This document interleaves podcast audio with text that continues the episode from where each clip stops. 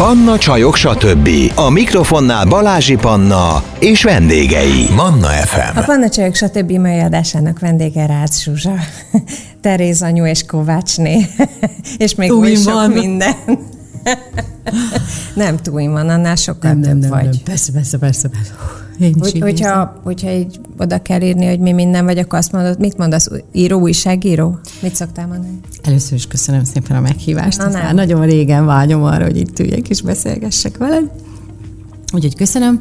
Uh, hát, ha gyorsan le akarom tudni, akkor írót írok, mert ugye az csak három betű, tehát a gyerekeket is el, nem tudtam, hogy anya író, és akkor nem kell magyarázni, mert a szupervizor, ami még vagyok az újságíró mellett, az ugye azért elég bonyolult, és senki nem ért, hogy mi az, te se érted, nem is mondom el.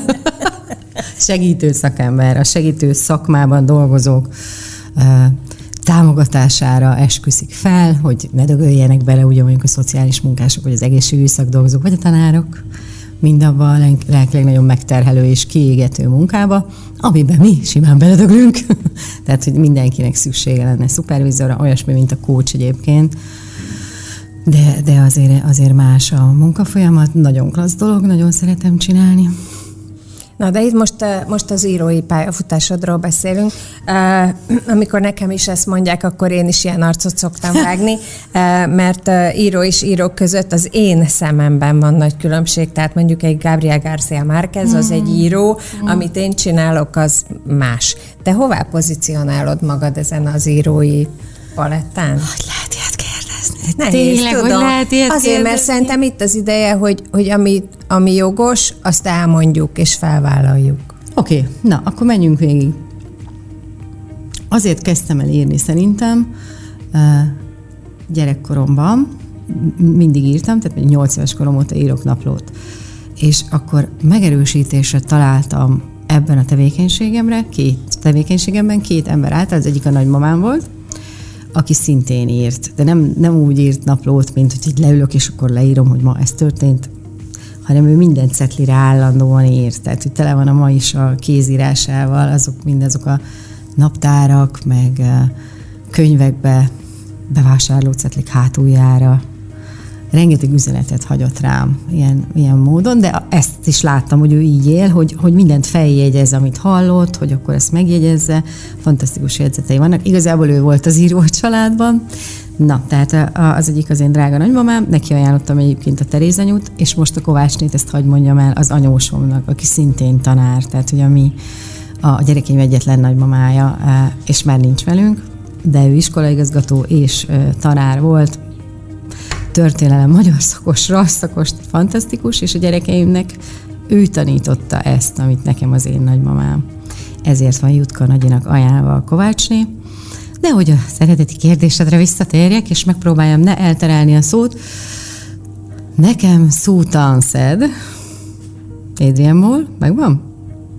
Na, én 13 éves voltam, amikor először olvastam, és valami hihetetlen megkönnyebbülést és felszabadulást éreztem, amikor elolvastam Adrian Moll els. Ugye akkor jelent meg Magyarországon, Békés Pál fordításában, zseniális. Adrian Moll, a a 13 és 3 negyed éves Adrian Moll naplója. És emlékszem, hogy én ezzel így nem tudtam betelni, hogy ilyet lehet írni, hogy ilyen van, hogy így beszél, meg ennyire vicces, és hát nyilván akkor még nem tudtam ilyenek, az így micsoda karakter teremtett. E, És akkor minden évben, ahogy jött ki az újabb és újabb Adrian Moll, aztán már angolul is tudtam olvasni, maga a paradicsom, ha én elkezdek őt olvasni, Suta Ansedet, aki egyébként az egyik legnagyobb példaképem, tehát ugye ő négy gyerek mellett uh, építette fel ezt a, ezt a karriert, ami csodálatos szerintem. Nem emlegetjük azon a szinten, ahol ő ezt megérdemli, tehát hogy ő nincs azok között az írók között, még olvastam is tőle egyszer egy olyat, ami, amiben ezen keserget, hogy hát őt ilyen, ilyen komédiásnak hiszik.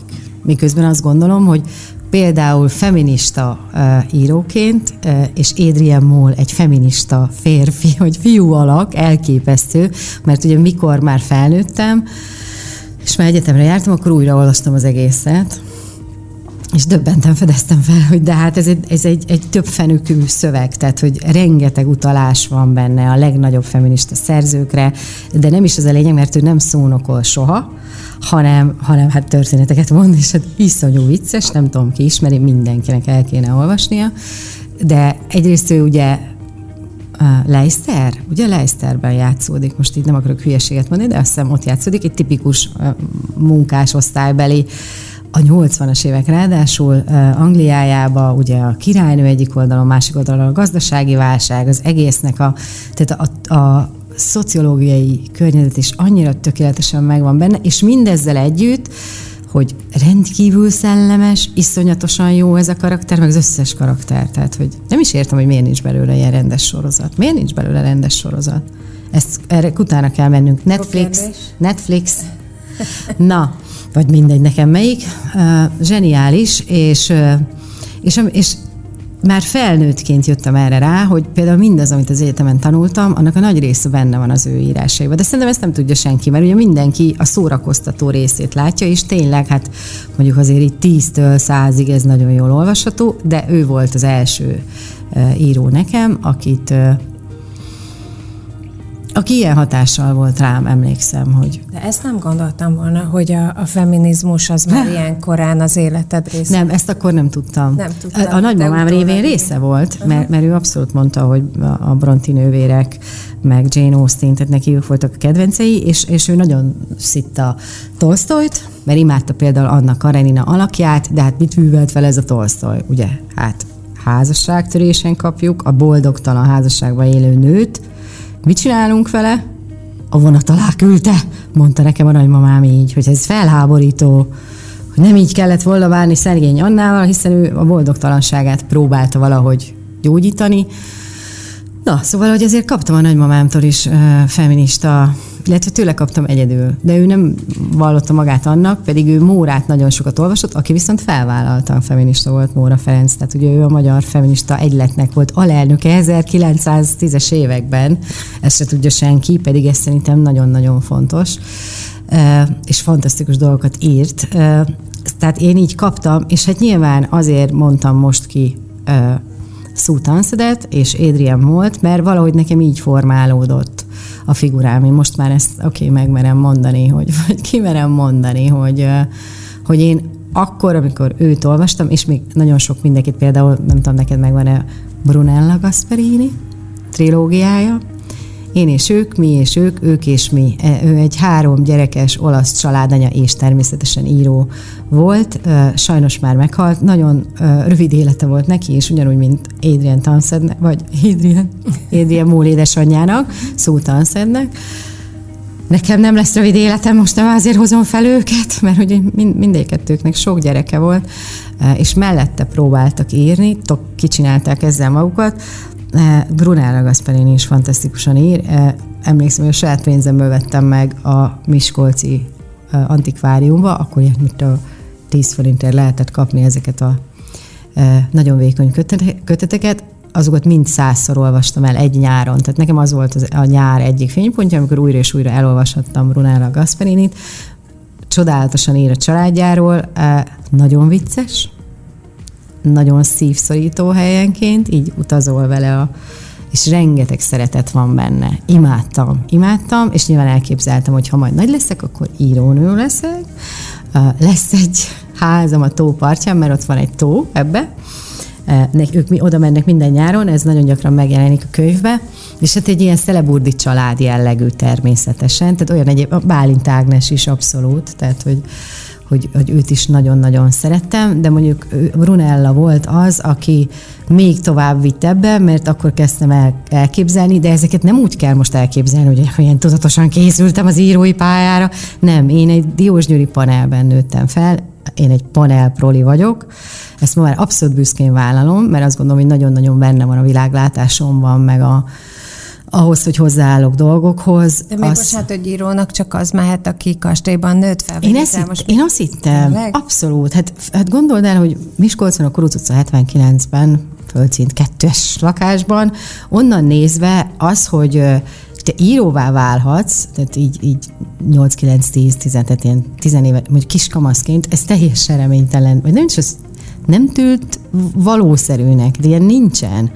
Az írók azok vagy halottak, ez biztos, tehát hogy azok már meghaltak, de ha mégse, akkor férfiak kicsit kopaszodnak, kicsit már pocakosak, de férfiak, ez, ez a biztos. Tehát én ezt Férfiak láttam. és kastélyban laknak. Hát kastélyban is laktam minden esetre, állati szerencsések, kőgazdagok, meg ilyenek. De hogy ez, ez egy bevehetetlen kastélynak tűnt, ahogy, ahogy mondod. Tehát, hogy ez nekem nem volt egyáltalán reális, de mégis, amikor, de én nagyon tudtam álmodozni. Én ebbe voltam a legjobb gyerekkoromban, tehát én simán fölmásztam a emeletes ágyunk tetejére, és ez volt a szórakozásom, hogy, hogy különböző helyzetekbe képzeltem magam, magamat, például híres írónak is elképzeltem magam, de világbajnok tornásznak is, mert nagyon szerettem szertornázni, nagyon béna voltam. tehát én teljesen tehetségtelen voltam a szertornához, de imádtam. Tehát azt is elképzeltem, hogy abból olimpiai bajnok leszek, meg nyomozónak is képzeltem magamat, nagyjából ez a három volt. E, és amikor az íróságot képzeltem el, akkor azt képzeltem el, hogy olyanokat fogok írni, mint a Sue Townsend, vagy a Brunella Gasperini, de még Erik Kessnert is tudnám mondani, mert azért a 80-as években Kessner azért egy nagyon-nagyon Ja, és hát Darel, hát Darel, tehát hogy ő, ő is, szóval, hogy a mai napig is fantasztikus szerintem, és őt is úgy csináltam, hogy akkor is végigolvastam, e, ebben az életkorban, és aztán 20 évesen újra elővettem az összeset. Tehát, hogy szerintem Gertrude nevelőnő, Stephen Leacock, nagyon-nagyon sokat. Ők mind egy irányba mutatnak. Stephen Leacock egy kanadai szerző, több mint száz éve publikált. Olyan humora van, Karinti fordította, Steph. Gertrude nevelőnő. Olyan humora van, hogy nem hiszed el. Zseniális. És aztán persze Örkény. Örkény olyan, aki mindig ott van az ágyam mellett, mert minden helyzetbe kapaszkodót nyújt, hogy elolvasol egy egypercest. Hát most ugye itt állok egy helyzetbe, hogy, hogy kijött a Kovácsné, és én az Terézany után azért azt gondoltam, hogy hát, meg nagyon sokan mondták is, ez a jó ebbe a szakmában, hogy ilyen jó indulatos jó indulaton állnak hozzá sokan, hogy hát egyszer a kapanyél is elsül. Tehát, hogy egy, egy könyvet, egy bestsellert, azt nem nehéz írni. Na hát nekem több se kellett, ugye az én önbizalmam, erről írtam egyébként részben a Terézanyóban, azért nem acélos, fogalmazzunk így. És akkor aztán nem írtam 20 évig. Igen, vagy kb. 30 voltál, nem? Amikor írtad Pont a 30 volt, 30 voltam, amikor kijött, igen, igen. És igen. akkor az igazából egy tátongó lyukat töltött be, mint kiderült. Igen. De az igen.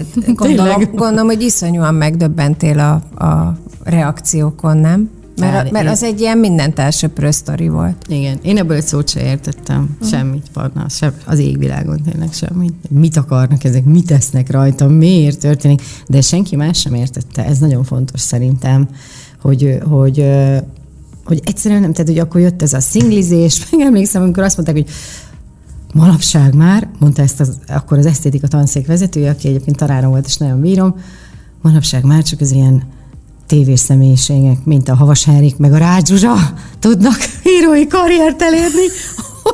Én a rádióban dolgoztam tíz évig így a mikrofon mögött, hogy én ne látszódjak. Tehát én, ha valami nem voltam, akkor média személyiség. De kétségtelen mindenkit megrázott ez a siker, hogy ez most mit, mit, mit képzel egy... Mi az, ilyen... hogy mindenkit megrázott? Ki az a mindenki? Jaj, te így belekérdezel, tudtam, hogy így ez lesz, hogy te majd ilyen rendes kérdéseket teszel fel. Hát engem főleg rettenetesen, engem nagyon-nagyon megrázott, tehát tényleg én nem értettem, a barátaim se értették, a családom se értette, rengeteg irítség volt. Ez, én ezt, ha én ezt nem tapasztalom meg a saját bőrömön, én nem hiszem el, hogy, hogy ilyen mértékű féltékenység, irítség, mindegy, ezt nem is sorolom, tehát hogy ezen már túl vagyunk, de de hát ezzel találkozni 30 évesen ez nagyon-nagyon kemény volt. Én addig teljesen mondhatni ártatlan voltam, nagyon sikeresnek éltem meg magam a rádióban, imádtam a közszolgálati rádióban riporterkedni, meg, meg műsort vezetni, meg mindent imádtam, ami rádió, a mai napig nagyon imádom. De hatalmas védettséget nyújtott az, hogy ott nem, hogy ott nem látszottam. De persze erre csak akkor jöttem rá, amikor, amikor elkezdtem látszani. És ez az... fura, hogy akkor nem lubickoltál ennek a sikerében. Mert nem, én elköltöztem Budapestről egy ponton. Azt annyira, annyira félelmetes volt ez az egész. És nyilván ebben benne van az is, hogy például a film készült belőle, például egyáltalán nem értettem egyet a, filmek, a film készítőjének koncepciójával. Egyedül voltam nő a stábba, kivéve még Szigeti Csilla rendezőasszisztens, de egyébként mondjuk egy ilyen, hát nem is mondok számot, tehát egy filmes táb nagyon nagy. A rendező férfi volt, a világhírű operatőr férfi volt, a producer férfi volt, és ők sem értették, nem bántani akarom őket, régi sztori, ők sem értették, hogy hogyan lehet filmre vinni a Teréz anyut. És hogy egyáltalán mitől ekkora siker. 20 évvel ezelőtt senki nem használta azt a szót, hogy gender, vagy feminista, vagy hogy egy nő valami mást szeretne, ezért aztán a filmben, hát egy ilyen butácska liba arra a, oda vitték le, egy ilyen igazi bohózat, szitkom-szerű izé, nem rossz, nagyon szexi pasikat vonultattak fel benne, mondta ma, valamelyik Csányi fiatal lány, akinek tegnap dedikáltam, mondta, hogy a te filmedbe a legjobb magyar pasik vonulnak fel. Mondta neki, hogy a szír lesz csodálatos, hogy hagy örüljenek a fiúk is, ugye Nagy Ervin, Csányi Sándor. De nem segíts. volt beleszólásod, hogy milyen legyen a Egy darabig volt, de addig ugráltam, amíg, amíg egyszerűen kidobtak a, a helyzetből. Pedig én vagyok a dialógusíró, hát részben a forgatókönyvíró, de nem sikerült benne maradnom, mert ugye aki sokat ugrál íróként, vagy bármiként, főleg nőként, de ezt akkor nem értettem. Azt azért előbb-utóbb, na, tehát, hogy ez történt De mit vele. tanultál ebből? Mit tanultam ebből? Nem kell Magyarországon írni. Hát nem írtam utána.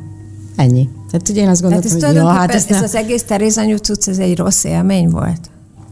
Ezt azért nem mondanám. Nem, nem volt rossz élmény, csak el kellett telnie húsz évnek, hogy én ezt élvezni tudjam. Igen, de közben volt az a nagyon fontos rész, amikor a klubot megcsináltad, azért, hogy, hogy más nők is hallatassák a hanguk, hangjukat, eh, és hogy megismerjük az ő történeteiket. És aztán az aranyanyugdíjat Tehát, hogy te is. Tulajdonképp, igen, és hogy te tulajdonképpen közösségre vágytál ebben. Nem, mentegetőztem nagyon sokáig. Tehát azt éreztem, hogy ez a siker, ezt is mondtam, hogy ez a siker, ez nem jár nekem. Tehát ez nem, ez nem nekem szól. Nem tudom, hogy kinek szól, de biztos nem nekem. Ez, ez egy teljesen általános dolog egyébként a nőknél, azóta már ezt is tudom. Utána olvastam az impostor szindróma, remélem te nem ismered. Mindannyian ismerjük. Persze. Hát ez az. Meg akartam ezt érteni, hogy ez miért történik velem. Például ez, hogy nem, nem tudom élvezni. Most már tudom, de 50 pluszos vagyok. Most már tudod? Most már tudom, igen. Most Leginkább... már tudod? igen. igen. Ez egy terápia, ugye? De nekem jót tesz, én imádok terápiába járni. Szóval igen, most már tudom, tudom élvezni, igen, igen. Most a Kovácsnyira olyan visszajelzések jönnek, hogy tegnap ilyen megkértem a férjemet, hogy az egyiket olvassam el fel, mert ilyen nagyon szép baritonja van a férjemnek, és mondtam neki, hogy figyelj, te én nem hiszem el, hogy, hogy ezt írta róla egy nagyon kedves olvasó, vagy blogger, bár ezt nem tudom követni, nagyon cuki. Olyan elemzést írt róla, Anna, hogy, hogy így megállt bennem az ütő, hogy mondtam a férjem, hogy figyelj, ezt te írattad, ugye? Ezt te írattad vele, ugye? És mondta, hogy hagyjál már békén. És, és elolvastam, és, és most így folyamatosan jönnek ezek a visszajelzések, hogy mennyire hálásak, hogy megírtam a Kovácsnét, hogy kiemelnek belőle konkrét sztorikat, hogy hogyan azonosulnak vele, hogy, hogy mit ad, hogy hogyan ad örömet, hogyan sírnak együtt a főhőssel, és na, ezt azért meg tudom élni. Tehát, hogy így ezt mikor, hogy sikerült összehozni? Hát fut a lakás, most, hogy így világkörüli országos turnára indultam Kovácsnéval, most már kenyér meg teljesen nagyon van otthon, mert hát nyilván a férjem igyekszik helytállni, de azért nagyon látszik, hogy anyára felfelével ugye a karrierje agyra vér haza. Szóval, hogy ez, na, ez na, nagyon érdekes, de az impostor szindróma az, az egy nagyon személy dolog. És hát én nagyon megkilódtam vele, tehát amikor elkezdtem olvasni ugye a régi könyveket, hogy mert ugye azért a Neszeneket Terézanyot is megírtam, csak akkor még ilyen traumatizált állapotban voltam a Terézanyos sikere miatt, de azt szerintem, hogy elég jó könyv lett, és az is nagyon sok példány van elfogyott. Az ugye a második része, tehát itt most egy trilógiáról beszélünk már. Túl vagy a, a második részen, ami igazából a, a vízválasztó. Az a nehezebb. Az a nagy elvárás, hogy a, az első nagy sikere után vajon elő tudsz rukkolni egy második sikerre? Hát én nem tudom, hogy te hogy vagy vele, hiszen ugye te is írsz. Én minden könyvnél, amikor belekezdtek, azt érzem, hogy hát nem nulláról indulok, hanem mínuszról. Tehát, hogy így újból és újból megküzdeni magaddal, hogy de hát én nem is tudok írni. Szóval, hogy van ez a, hát szóval az imposztor az nagyon durván szerintem működik. Én nagyon sok ilyen nőt ismerek, nagyon sok ilyen nővel dolgozom.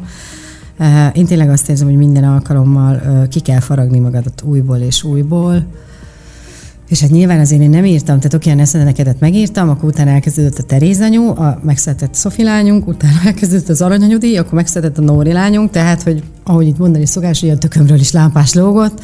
Ez a két díj, ez, ez abszolút teljes embert követett, illetve hát volt két kislányunk, illetve van két kislányunk, most már nagy lányok, azért fogalmaztam így, és mellette pénzkereső munkám, tehát hogy, hogy nagyon-nagyon mert sokféle. Hogy, mert hogy az a fajta álom, amit ugye annak idején megfogalmaztál az írásról, hogy majd kastély, tehát az nem így van. Magyarországon nem a, abból megélni, hogy valaki kastély, ír, az nem. nem egy egyszerű sztori. Nem, hát nem lehet az írásból szerintem megélni. Nagyon-nagyon sok mindent kell mellette csinálni, és nagyon sok mindenhez kell érteni ahhoz, hogy, hogy te sikeres szerző légy. Tehát sajnos nem ott van vége egy könyvnek, hogy megírod, kérdezte tőlem most valaki, hogy milyen jó, kész van a könyved, most már akkor biztos pihensz. És el is határoztam, hogy legalább egy-két napot töltök, úgyhogy semmit nem csinálok.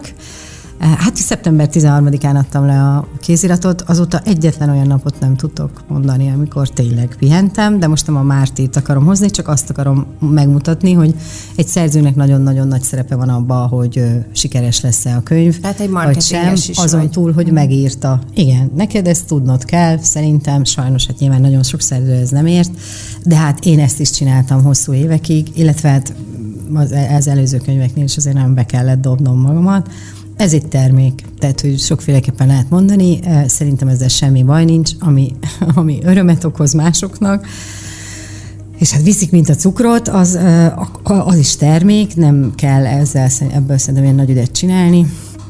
Ha nem tudnak róla, hogy egy könyv jó, akkor nem tudják eladni, de azt akartam azért még mondani azért megmutatom, a... itt van ez a Kovács Néki van,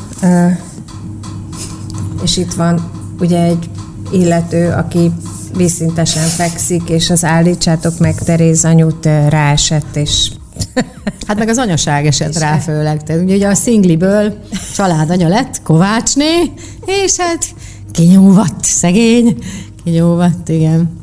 És akkor 20 évvel vagyunk a 30 után, 21. 21? 21 hmm. évvel utána, és hát egy merőben más élethelyzet, de hogy milyen fontos az, legalábbis nekem, és ezért gondolom, hogy neked is, tehát hogy ezt most így magamra vállalom, hogy ezt így kijelentem, hogy, hogy megtapasztaljuk azt az élethelyzetet, amiről ez is szól, meg az is szólt. Nem? Már hogy most mire gondolsz? Hogy... Hát arra, hogy, hogy úgy lehet autentikusan bármiről, vagy én úgy érzem, bármiről írni, hogy, hogy azt a saját bőrünkön megtapasztaltuk. És ezzel nem azt akarom mondani, hogy, hogy az egész igaz, mert pontosan tudom, hogy hogy zajlik egy ilyen ö, alkotói folyamat, de, de, hogy, de hogy kellenek benne olyan részek, amiken a, az ember keresztül ment. Hát mondjuk a szülésemet szívesen megúsztam volna az elsőt mindenképpen, de legalább ezt megírtam. Tehát, hogy abba a szülési életben kevés a fikció, gondoltam, nagyon sokat jegyzeteltem, nem szülés közben, de előtte, utána rengeteget jegyzeteltem, mert én készültem arra, hogy ezt egyszer csak meg fogom írni, nyilván nem számítottam arra, hogy az 15 évvel lesz később, az utolsó uh, regényem után, uh, de, de nagyon-nagyon sokat jegyzeteltem. Hát, ami két gyerekünk nem lett, utána már semmit nem csináltam, uh, ami kreatív lett volna. Na jó, ezt jó, hogy hozzátetted. Csak, a 0-24-es szolgálat, meg ugye a pénzkereső, meg a, meg a stb. Na, szóval, hogy szerintem ezt mindenki ismeri, hát minden dolgozónő ebben a cipőben jár. Én egy dolgozó nő vagyok, Kovácsné meg Kovácsné is vagyok, mint ahogy rengeteg Kovácsné van, Szabóné, Kisné, Nagyné, szándékosan ez a címe, mert azt gondolom, hogy ami ebben le van írva, az nagyjából mindenkivel megtörténik, akár elmondja, akár elmeri mondani, akár nem. Tehát, hogy akár sokat, nagyon sokat Sokkal nyitottabb lett a kommunikáció egyfelől a szülővé válással, vagy épp a gyermektelenséggel kapcsolatban, az is egy hatalmas tabu. Ugye azért a Terézanyó erről is szól, hogy meg ennek az eleje is erről szól, hogy akkor most így mert egy gyerek, mer gyereket vállalni. Mm. Kéki Kata az egykori díszingli, aki nagyon-nagyon ragaszkodik a függetlenségéhez, és nem látja járható útnak a házasság arhaikus intézményét, és az, annak a szabályi rendszerét, és a normákat, és az elvárásokat, és az alkalmazkodást, a 0-24-eset. Tehát ezt azért szingliként nyilván e, felmérte már Kéki Kata is, meg azért abban, hogy a vastagon benne vagyok én is, hogy hát én egy nagyon-nagyon szabad, szabad lelkű ember vagyok, ma már ezt talán mondhatom így 50 évesen, hogy hoppá, konkrétan, mint egy macsó egyébként. Tehát, hogy én bizony, bizony megkaptam, de ezt, ezt nem is kaptam meg, ezt, nem, ezt nekem talán nem merték mondani, de a főhős az megkapta, hogy olyan vagy, mint egy macsó. Én ne lehetne egy nő is macsó, ugye, bár nem ezt a szót használjuk rá. Ugye arra, aki nem feltétlenül biztos, hogy el akar köteleződni, vagy tényleg képes a gyerekvállalásra.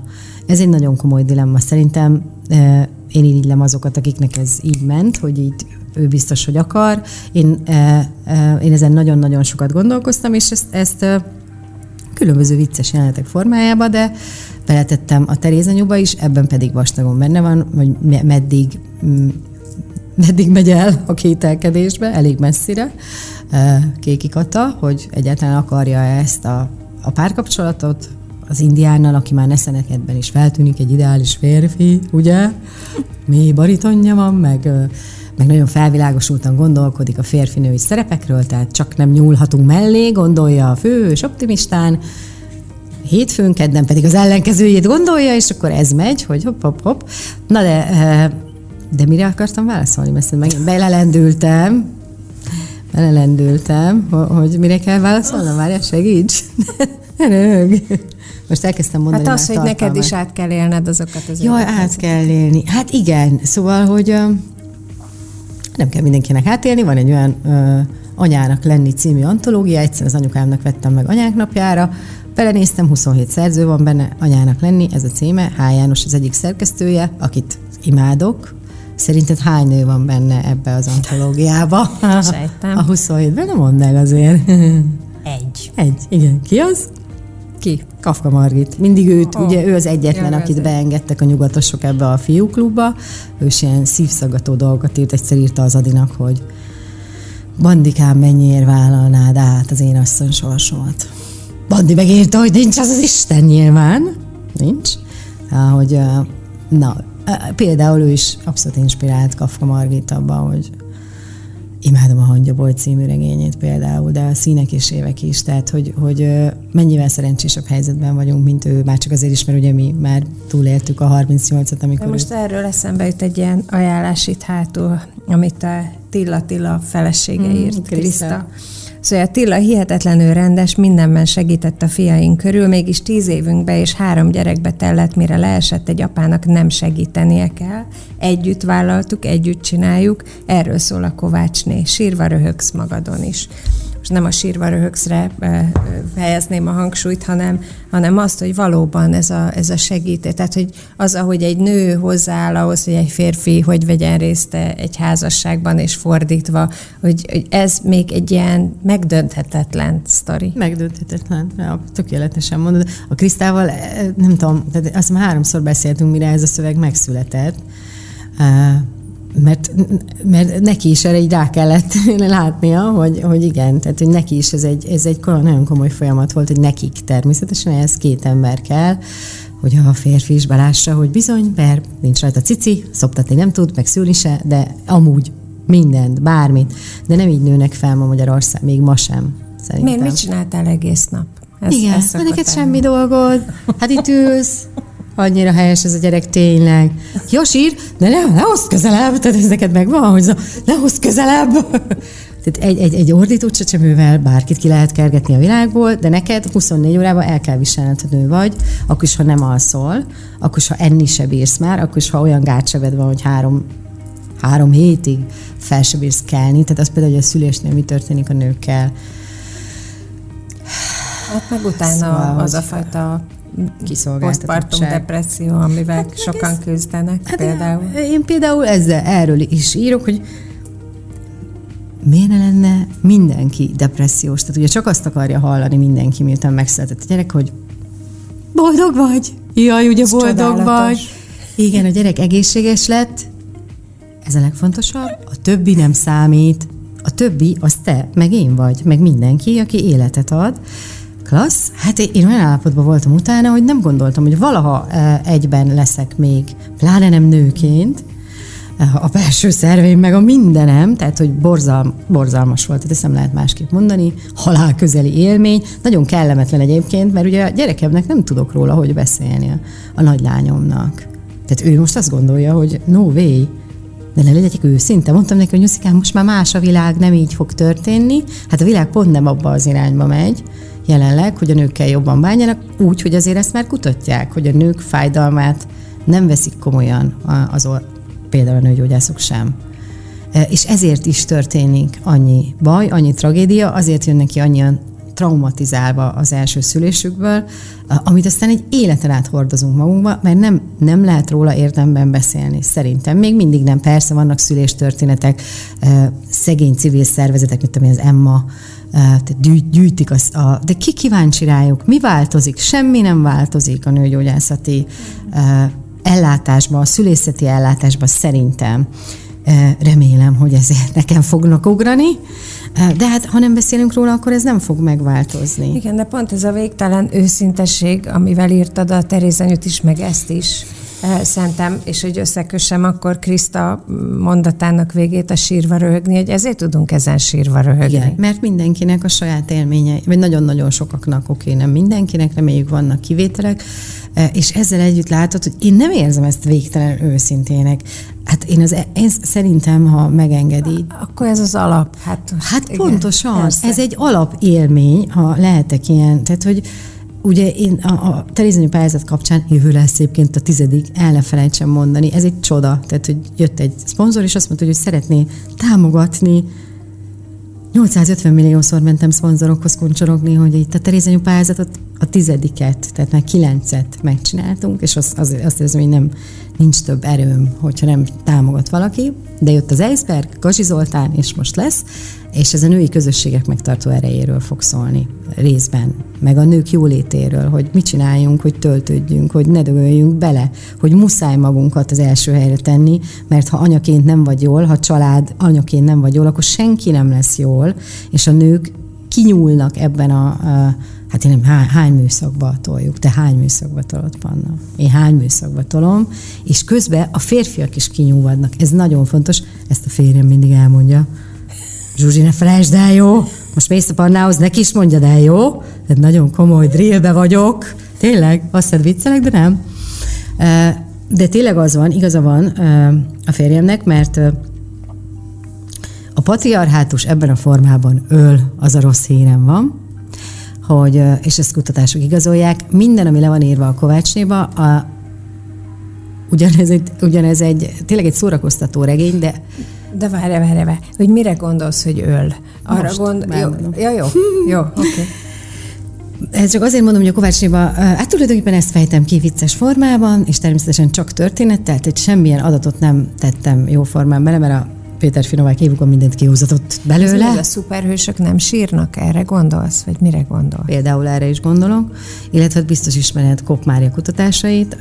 Én abszolút tőle tanultam a legtöbbet Magyarországon, aki ugye először kutatta azt, a férfinői szerepeket, és ráadásul a férjével együtt, Skrapszki Árpáddal, és szerintem az ő, az ő meglátásai korszakalkotóak, mert ő jött rá arra, mi okozza a hatalmas uh, átlag életkorbeli különbséget a férfiak és nők között. Hát a férfiak korábban halnak. Pontosan. És ugye pár éve ez még tíz év volt. Uh-huh. Most egy kicsit zárul az olló, egyébként most megint újra nyílni fog, uh-huh. szerintem, ugye, mert ez, mert ez összefügg az általános jóléttel, tehát az elszegényedéssel, a stressz növekedéssel, tehát a válsághelyzetben vagyunk, mindenki ki van, ezért is a címe az. Válsághelyzetben van, ilyenkor még inkább fel fog erősödni az önpusztító magatartás forma mivel stresszelik magukat szénni a férfiak, azzal, hogy el kell tartani a családjuk, családjukat. Azért a, a nagy rész, vagy a, a nagy többség rettenetesen uh, idegeskedik ezen, nem tud aludni, aztán elkezd inni, de most ezt nem akarom elvanalizálni, tényleg az, hogy ezt hozta ki Kopmáriáik kutatása, hogy ez a legnagyobb stresszor a férfiak életébe, még akkor is, hogyha egyértelmű, hogy két szülős család szerkezet van Magyarországon már nagyon régen, tehát mondjuk a háború óta ez már, mióta a nők is dolgozhatnak és lehet saját jövedelmük, azért nálunk is, mint minden európai országban, két szülős a családmodell. Ezzel együtt a férfiak nem tudják letenni ennek a, ennek a, a lelki terhét, meg hát ugye nem könnyű talpon maradni egy családnak, és akkor azt is nagyon szeretném megemlíteni, hogy 500 ezeren nevelik ebben az országban egyedül a gyermeküket, ugye alig beszélünk róluk, ők szinte nem is léteznek sokféle szempontból, pláne nem a, a mindenkori hatalom számára, mert ugye Na mindegy, ebben nem is megyek bele. Tehát, hogy az a, az a rendes asszony, aki férjhez megy, aki férnél is marad, ugye? Tehát, hogy ez is, én nagyon, most pont olvastam egy statisztikát, hogy hogyan hat a nők karrierjére a vállás, hogy az hogyan löki vissza őket, mondjuk a startvonalra, hogy kezdhetnek mindent előről, míg a férfiaknak ez sokkal kevésbé árt. De nem igaz, árt nekik is, mert 50 fölött például, hát nem véletlen, hogy Magyarország tragikus. Magyarországon tra- tragikus a, közegészségügyi helyzet, a magyar lakosság egészségi állapota sírni való. Így kezdődik az ANTS jelentés a tavaszi, a tavaszi, tavalyi, hogy a magyar lakosság egészségügyi állapota katasztrofális. A WHO szerint két millió alkoholbeteg van Magyarországon, ez a tavalyi jelentése a WHO-nak. Felnőtt férfiak 99%-ban Panna, hát két millió? Hát ez azt jelenti, á, minden családban van, és ez nagyon-nagyon régen így van. Mindenki traumatizálva van valamilyen szinten, és a szerfüggés az mindig egy tünet.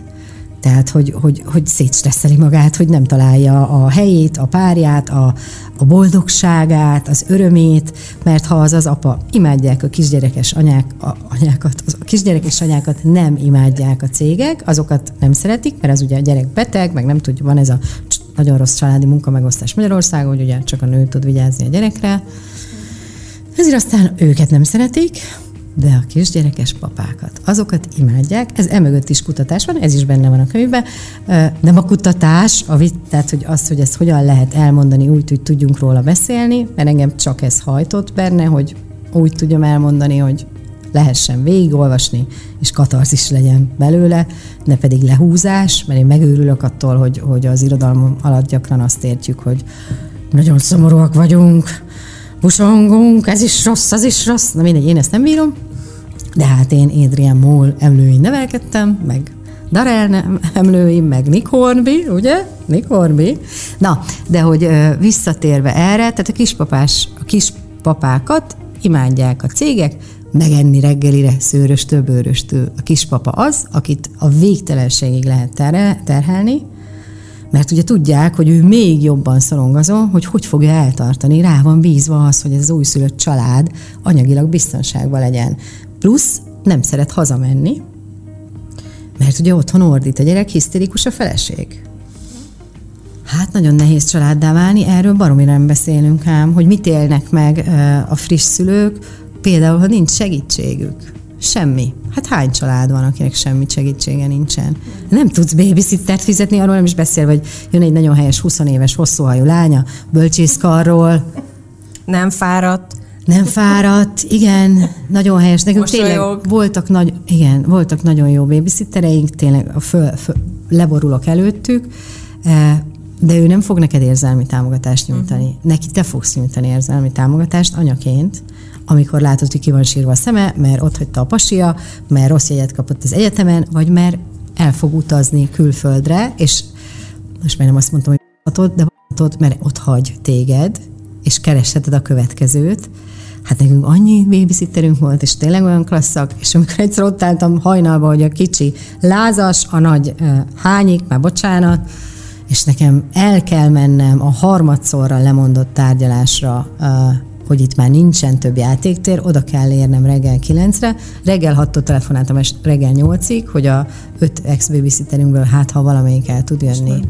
És nem, és akkor rájöttem, hogy egy autó árát tettük már ebbe. Uh-huh. Tényleg, tehát hogy ez, ez, ez szerintem mindenki tudja, akinek van gyereke, és megengedheti magának ezt a luxust, hogy dolgozzon, azért is, hogy például a babysittert meg tudja fizetni, és a saját karrierje ne menjen örökre gajra. Igen. Én mindig örülök, amikor 50-es nők jönnek, és azt mondják, hogy most már minden sokkal jobb, és hátradőltem, és minden egyszerűbb, és most már Isten, végre... Én vagyok, és nem végre, is mondok ilyeneket. Végre magam, magammal foglalkozhatok, de közben meg azért kiderül ebből a Kovács Nikivamból is, hogy megint egy tátongó űrt sikerült betöltened ezzel a könyvvel. Én is meg vagyok egy kicsit lepve. Én magam is tényleg nem, nem számítottam. Hát ezt mutatja a jelenlegi helyzet, hogy elkapkodták, mint az az Ária jegyet, ugye ezt ma reggel jöttünk, jöttünk rá, Azt hogy ezt jó. kell mondani, mert hogy most már csak bitcoinért lehet venni, mondta ezt, ezt mondta a férjem, hogy most már mindenhol ezt mondjam, mert tényleg sehol nincsen egyetlen példány, se hát nyilván De már senki újra. nem számított ekkora uh, rohamra. igen, igen, nyomják újra, tehát hogy karácsonyra lesz, meg elő is lehet lendelni, a Felhőkafé kiadó uh, adta ki Péter Finovák uh, Éváék, nagyon sokat segítettek egyébként abban, hogy el tudjak rugaszkodni. Már úgy értem, hogy képes legyek megírni, ez eredetileg egy millió karakter volt, neked ez elég sokat mondhat.